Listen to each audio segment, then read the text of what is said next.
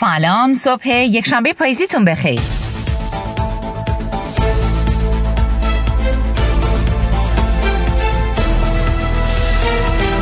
روزنامه ها امروز دیدار رهبر انقلاب و ریاست جمهوری با رئیس جمهور عراق در تهران رو تیتر اول خودشون قرار دادن.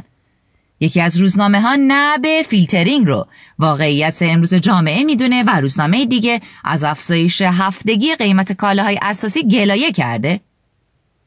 سیف رئیس سابق بانک مرکزی هم گفته دلار 4200 تومانی تصمیم دولت بوده نه بانک مرکزی. و همه اتفاقات دوره خودش رو تقصیر دولت انداخته.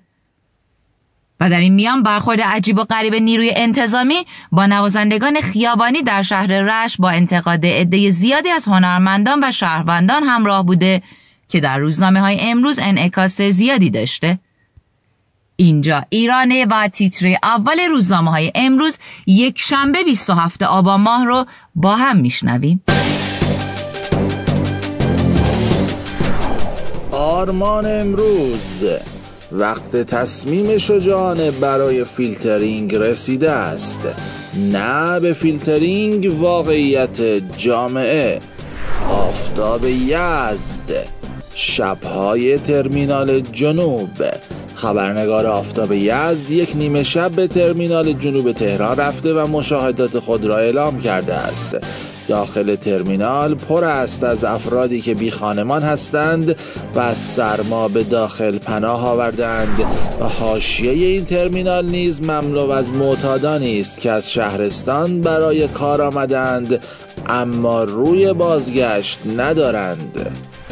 ابتکار رهبر انقلاب اسلامی در دیدار با برهم صالح در کنار برادران عراقی خود خواهیم بود. ایران چهل تصویر از اقتصاد ایران نظرخواهی ایران از اقتصاددانان فعالان اقتصادی و مدیران تشکلها. جهان صنعت افزایش قیمت هفتگی برخی کالاها. دیوار بلند گرانی. جوان چهل میلیون کمبود مسکن و سه میلیون مازاد داریم. خراسان وقتی فرهنگ در سایه واردات 85 درصدی اسباب بازی رنگ میبازد. واردات 25 هزار تن اسباب بازی طی یک سال. دنیای اقتصاد. رکورد مشارکت در عرضه اولیه با 308 هزار کت شکسته شد. پیام تازه واردها به بورس. شرق. جانشین در قیاب رئیس کیست؟ با هنر.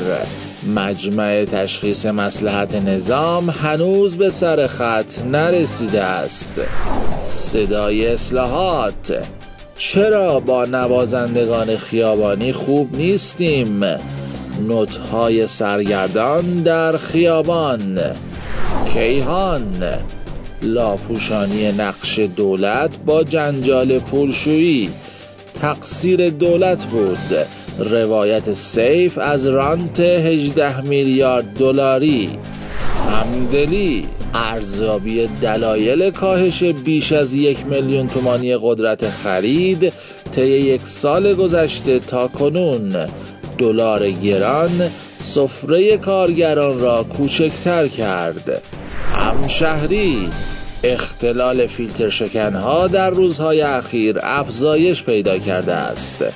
فیلترینگ جدید برای فیلتر شکنها و تیتر روزنامه های ورزشی بود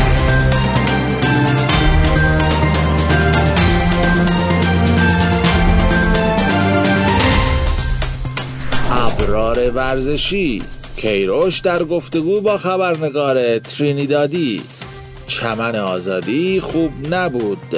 ایران ورزشی در غیاب بیرانوند نوراللهی پرسپولیس برای بازی با پیکان تنها 11 بازیکن دارد. و آخرین تیتر روزنامه های روز روزنامه خبر ورزشی.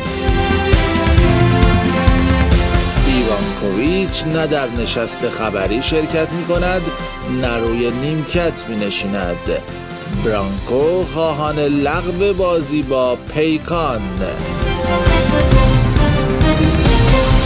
مؤسسه فرهنگی هنری باما.